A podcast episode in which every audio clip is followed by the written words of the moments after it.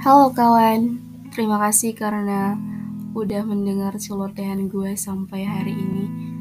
Terima kasih juga atas berbagai dukungan dan supportnya, karena gue nggak mungkin percaya diri untuk bercerita kalau kalian nggak kasih gue ruang untuk cerita. So, gue harap kalian yang dengar ini tetap dalam keadaan sehat dan bahagia, selalu ngerasa baik-baik aja, walaupun berbagai problematika kehidupan datang menyapa, karena gue yakin gak ada yang gak bisa dilaluin kalau kita yakin. And I believe, yes, you can.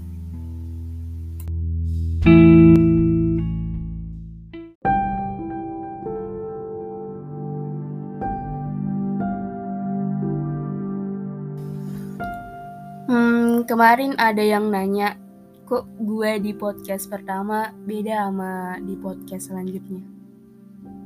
Jadi kali ini gue bakalan jawab. Sebenarnya gue sadar di episode pertama sama episode-episode selanjutnya emang gue beda. Ya karena di episode pertama gue cerita tapi bukan versi asli dari gue. Aslinya gue itu bad word. Mungkin terdengar sedikit kasar bagi orang-orang baru, gue akuin gue juga jauh dari kata feminim. Gue nggak sefeminim cewek-cewek lain. Ya buktinya suara gue nggak ada feminim-feminimnya. Dan emang ya inilah gue. Gue menunjukin aslinya gue gimana. Gue mau nyaman cerita, nyaman sharing tanpa harus jadi orang lain. Dan terima kasih kalau lo ngehargain keputusan gue karena gue juga nggak pernah maksa lo harus suka gue atau enggak ya enggak juga. Ya karena gue akan tetap begini terlepas dari ada yang suka atau enggak gue akan tetap jadi diri gue sendiri aja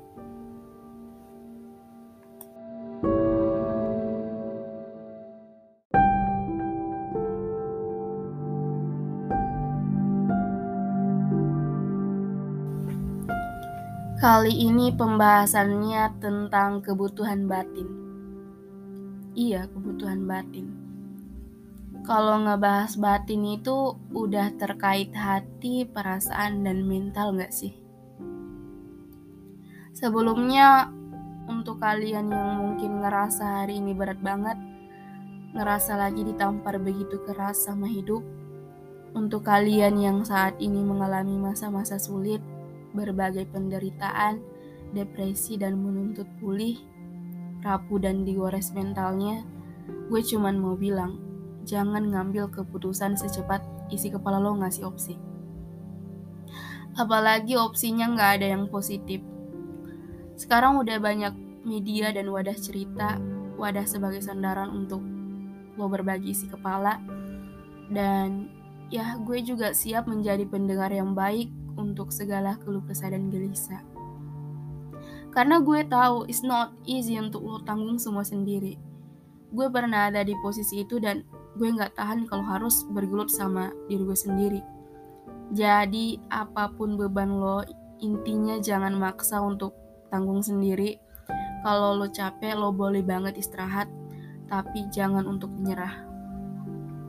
Lo harus kasih ruang maaf untuk diri lo sendiri, lo harus kasih waktu untuk lo bisa berdamai sama diri sendiri.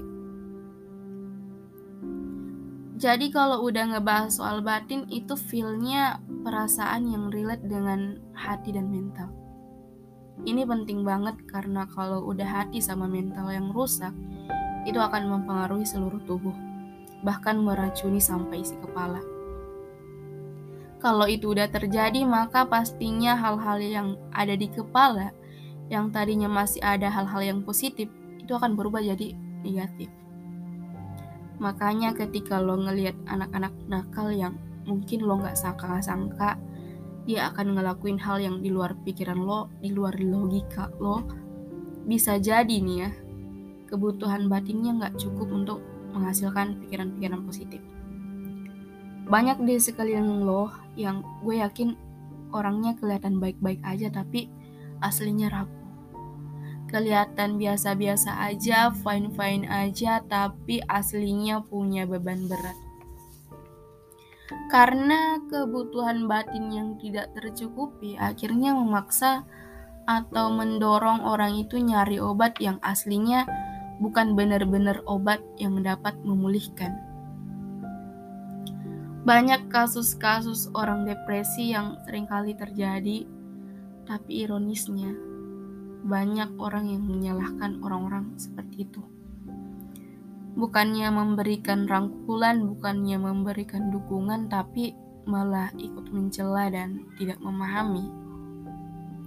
Itulah mengapa menurut gue pengetahuan psikologi dan penyakit mental itu sangat penting di tengah-tengah masyarakat. Jadi kebutuhan batin ini kalau nggak seimbang sama kebutuhan yang lain, maka itu tadi gue bilang, isi kepala lo bakalan ngasih opsi yang mungkin lo pikir obat tapi aslinya bukan benar-benar obat.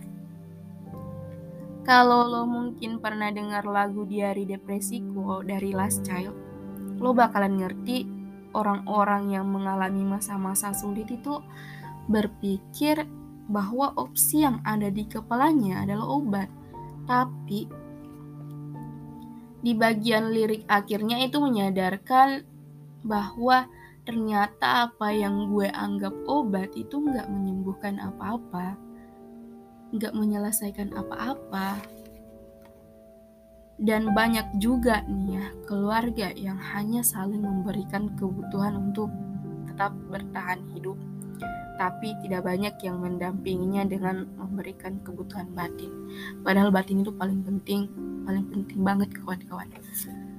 So, if you meet people like this, tolong rangkul mereka, kasih mereka ruang, kasih mereka tempat bersandar tanpa lo harus tanya kenapa. Karena jawaban dari kenapa itu yang kadang paling berat banget untuk diceritain.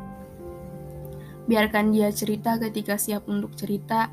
Biarkan mereka cerita ketika dia percaya bahwa lo emang pantas jadi teman untuk berbagi cerita.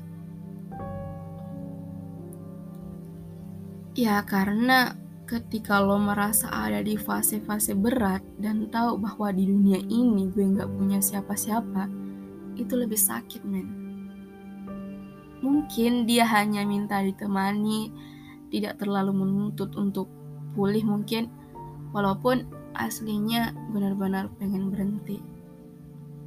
Ya so itu itu aja mungkin. Terima kasih sudah mendengarkan ini. Selanjutnya gue bakalan bikin jadwal tetap dan gue bakalan start untuk sibuk. So apa pun problem lo mari kita laluin sama-sama tanpa harus keluar-keluar pastinya. Karena gue yakin I believe yes you can